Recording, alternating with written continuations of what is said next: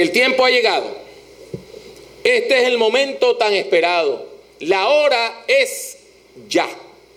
Los hijos y las hijas de Israel, dirigidos por Moisés y su equipo de trabajo, se dirigen a la tierra prometida.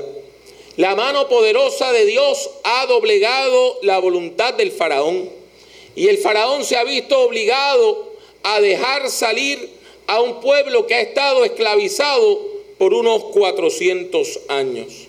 La vida parece dulce. Decenas de miles de israelitas están saliendo de las barracas de la esclavitud en Egipto, dejando atrás a sus amos esclavistas. ¿Para qué? Para alcanzar una tierra tan generosa que Dios le ha dicho que es como si fluyera leche y miel. La presencia de Dios se deja sentir de manera milagrosa. Dios les acompaña por el camino en la travesía a la libertad. De día, esa presencia de Dios se manifiesta como una columna de nube. Una columna de nube que va frente al pueblo guiándoles, dándoles sombra en el desierto. De noche la presencia de Dios se manifiesta como una columna de fuego que permite que la gente pueda caminar a pesar de la oscuridad. Así el pueblo podía caminar de día y podía caminar de noche. Y este fenómeno espiritual, dice la palabra de Dios, no se aparta del pueblo. Sin embargo, la dicha del pueblo pronto se empaña. Se empaña porque el faraón cambia de opinión, cambia de parecer. Pasada la tristeza que le provocó la muerte de su hijo mayor en la última plaga que Dios envió sobre los egipcios, ahora el gobernante comprende que ha cometido un grave error. Él entiende que de repente la economía egipcia se ha quedado sin empleado. La mano de obra barata que permitía que unos poquitos vivieran bien sobre la base del trabajo de muchos había desaparecido porque los muchos se habían ido. La ausencia iba a provocar un caos laboral un caos laboral, dado que el país de Egipto no estaba preparado para sustituir con mano de obra barata local los trabajos que dejaban los hebreos. Así que el faraón decide perseguir a el pueblo de Dios. Y Dios, preveyendo la situación, le habla a su pueblo, le habla a Moisés y le advierte del peligro que se avecina. Por eso manda al pueblo a acampar. Y el pueblo acampa en un lugar donde se divide Egipto de la península de Sinaí, frente a un cuerpo de agua, frente a un mar. Y allí Dios le dice, porque Faraón dirá a los hijos de Israel, encerrados están en la tierra, el desierto los ha encerrado, y yo endureceré el corazón de Faraón para que los siga. Y seré glorificado en Faraón y en todo su ejército, y sabrán los egipcios que yo soy Jehová. Claro está, Dios tenía toda la razón. Una vez más, Dios tenía toda la razón. El pueblo de Israel estaba atrapado. Estaba entre el desierto y el mar o para decirlo en lenguaje nuestro, entre la espada y la pared. Israel no tenía manera de pasar el mar con rapidez y con premura. No había manera, no había suficientes barcos para poder hacer esa travesía para tantos miles de personas en cuestión de horas. Eso dejaba al pueblo a merced de los enemigos de Dios. Eso dejaba al pueblo a merced de aquellas personas que odiaban al pueblo de Dios. tenían dos opciones. O morían a manos de los soldados egipcios o morían ahogados en el mar. Pero no había nada intermedio. El faraón estaba armado con las mejores armas militares, con el mejor equipo militar de la época, los carros de caballo. En el carro de caballo iba un conductor con un arquero. Y en las ruedas de esos carros de caballo se colocaban espadas. De manera que cuando la rueda iba pasando, trozaba a las personas que encontraba en el camino. O sea, que usted tenía varias maneras de morir. O escapaba al desierto y moría de hambre. O se tiraba al agua y se ahogaba. O los carros de caballo le pasaban por encima y usted moría atropellado por los caballos. O lo trozaban las ruedas de los carros de caballo. O lo flechaban y usted moría de esa manera. Y el faraón no tenía ni uno ni dos, tenía 600 carros de caballo, que lanza contra un pueblo que no tiene armas, un pueblo indefenso, un pueblo que no tiene ejército, y donde no solamente hay hombres, sino que también hay personas ancianas, hay niños y niñas, y hay mujeres. Imaginen el pánico del pueblo cuando de repente sienten que el suelo empieza a temblar debajo de sus sandalias. Porque cuando vienen galopando centenares de jinetes, la tierra tiembla. Imagínense ustedes cómo se sintieron, cómo los llenó el miedo, cómo se sintieron cegados por el pánico. Y por eso, en la hora dura, en la hora del miedo, en la hora del pánico, ¿qué hacen los israelitas?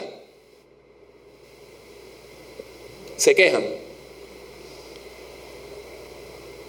No es la manera más eficiente de lidiar con los problemas, ¿sabe? Pero quizás es la más normal. En vez de buscar una solución, buscamos un culpable. En vez de buscar una salida, empezamos a pelear los unos con los otros. Por eso los hijos de Israel le dicen a Moisés, no había sepulcros en Egipto que nos ha sacado para que muramos en el desierto. ¿Por qué has hecho así con nosotros que nos has sacado de Egipto? ¿No es esto lo que te hablamos en Egipto diciendo déjanos servir a los egipcios? Porque mejor nos fuera servir a los egipcios que morir nosotros en el desierto. Y noten una vez más cómo la crisis hace que la gente piense de manera incorrecta. La crisis nos lleva a pensar de manera incorrecta. Ante la crisis, en vez de buscar soluciones, en vez de unirnos para trabajar, el pueblo se divide y empiezan las críticas, las contiendas, las murmuraciones. Ah, culpa de fulanito. Ah, culpa de fulanita. Ah, por culpa tuya. No, tú fuiste que me dijiste que viniera.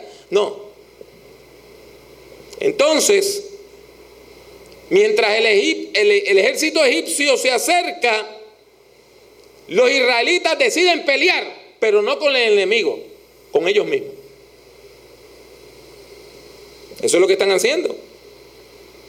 Los enemigos están buscando sangre. Y los israelitas se dedican a buscar un culpable. Por eso vuelcan toda su ira en contra de quién? En contra de Moisés. Aquel que hace unas horas era el gran libertador, ahora es el gran tonto que nos trajo a la muerte. A pesar de eso, Moisés no abandona el pueblo. Moisés no abandona al pueblo. Por el contrario, trata de calmar al pueblo y le dice unas palabras de aliento. ¿Qué le dice? No temáis, estad firmes y ved la salvación que Jehová hará hoy con vosotros. Porque los egipcios que hoy habéis visto, nunca más para siempre los veréis. Jehová peleará por vosotros. y vosotros estaréis tranquilos. Pero es interesante que esta respuesta llena de fe, Moisés mismo no la cree. Y por eso Moisés, una vez le dice esas palabras dulces al pueblo para calmarlo, va desesperado a orar delante de Dios. Moisés siente la obligación de decirle al Señor, el pueblo está desesperado y yo también. Así que aquel que acaba de decir, Jehová peleará por nosotros, va desesperado ante el Señor a decirle, ¿en serio, Señor?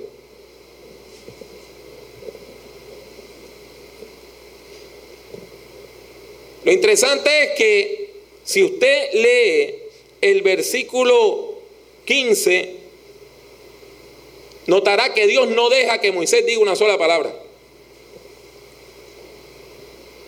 No deja que, que diga una sola palabra. Dios no escucha las objeciones. Dios no escucha las murmuraciones. Dios no escucha las murmuraciones. Dios no escucha la peleita monga. Y antes de que el profeta diga una sola palabra, Dios le dice, ¿por qué clamas a mí?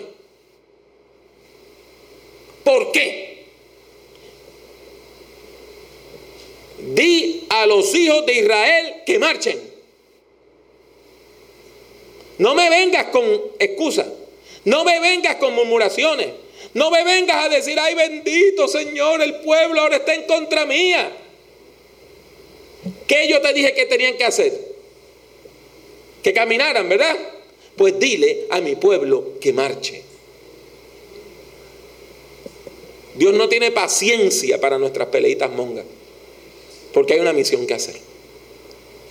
Y dice, Di a los hijos de Israel que marchen. Y tú alza tu vara y extiende tu mano sobre el mar y divídelo y entren los hijos de Israel por en medio del mar en seco. Y he aquí yo endureceré el corazón de los egipcios para que los sigan. Y yo me glorificaré en Faraón y en todo su ejército y en sus carros y en su caballería y sabrán los egipcios que yo soy Jehová cuando me glorifique en Faraón, en sus carros y en su gente de a caballo. Detengámonos por un minutito a considerar esa acción divina. ¿Por qué Dios no deja que el profeta hable? A lo mejor alguien empezó a quejarse y vamos a hacer una marcha en contra de Jehová que no nos permite hablar. No, hermano. Dios no escucha el clamor del pueblo por una sola razón. Seguir adelante es la única opción. Y cuando usted no tiene opciones, usted tiene que tomar la única que tú tienes en la mano. Cuando usted no tiene opciones, usted no puede detenerse a pensar ni echar culpa. Si su casa se está quemando, usted no puede quedarse eh, parado en la sala de su casa diciendo, bueno, ¿de quién será culpa este fuego? Ah, el muchacho que me hizo la instalación del gas no sirve. Ah, mi hermano que me ayudó a poner esta línea de electricidad no sabe de eso.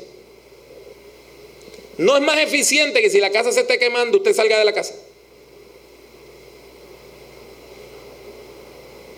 Digo, creo yo. Pues mire, la única opción que nosotros tenemos es seguir adelante. Y note que digo es, porque este mensaje Dios se lo dio a los israelitas ayer y nos lo da a nosotros hoy.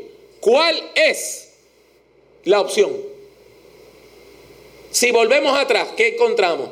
Esclavitud, violencia, maltrato, hambre, opresión. ¿Quieren volver a eso? Si el pueblo se rendía, ¿usted cree que los amos los iban a tratar con más amor? o con más odio?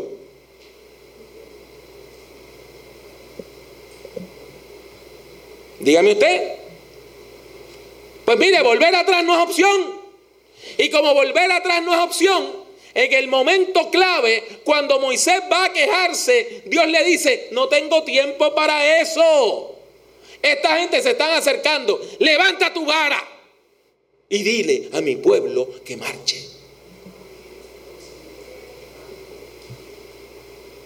Hermano, la única opción que tenía el pueblo de Israel era caminar hacia la libertad.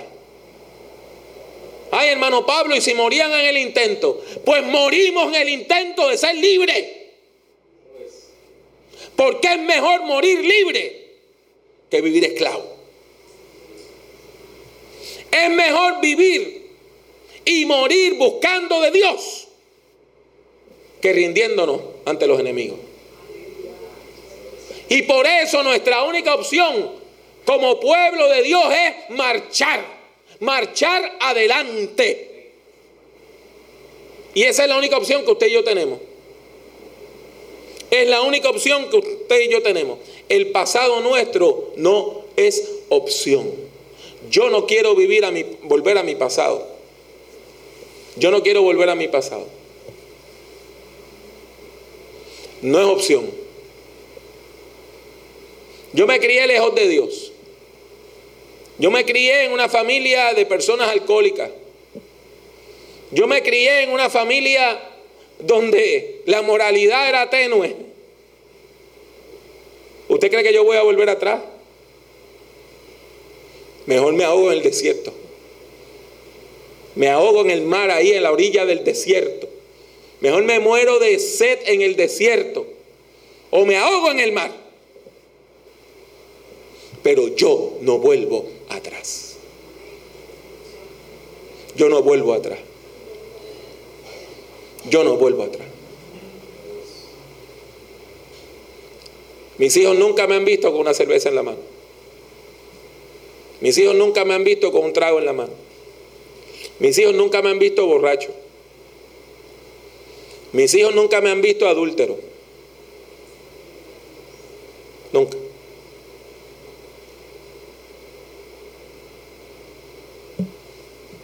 Mis hijos viven orgullosos de mí.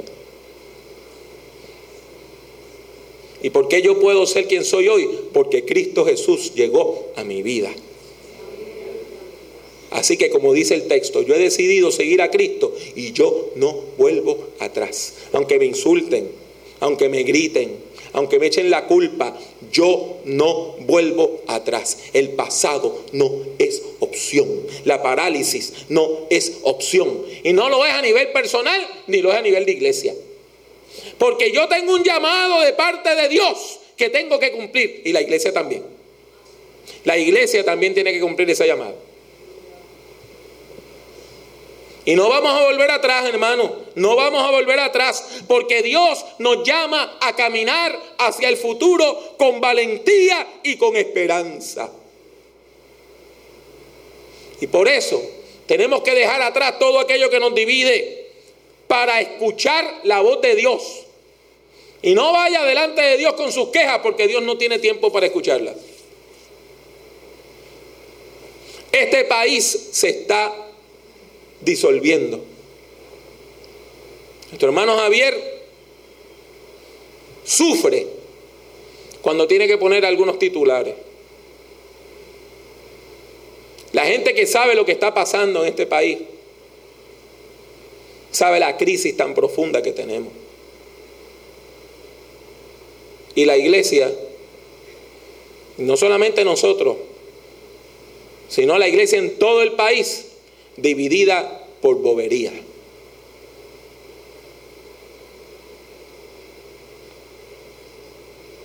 Y nuestros muchachos matándose en las calles. Y tres mil personas al día yéndose del país. Y cada vez hay menos empleo. Y cada vez tenemos una población de gente más mayor. Si usted no se enteró de lo que pasó esta semana, esta semana en los Estados Unidos, el Partido Republicano arrasó con las elecciones.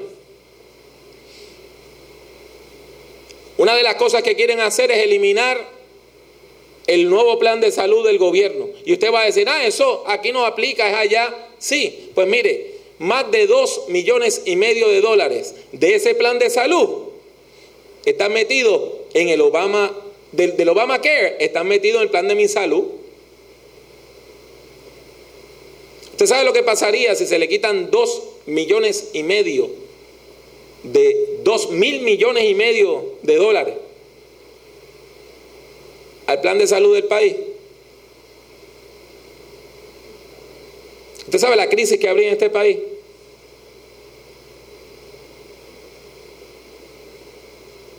Y la iglesia peleando, quejándose, murmurando.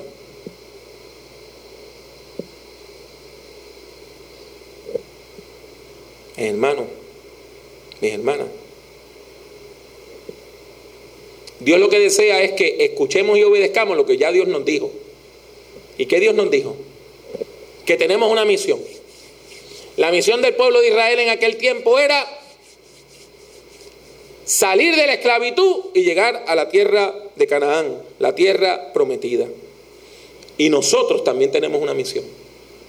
La misión de la iglesia es sanar a un mundo enfermo, no reflejar la enfermedad del mundo. La misión de la iglesia es amar a la gente que no se merece que le amen. No reflejar el odio que el pecado pone en el corazón de la gente.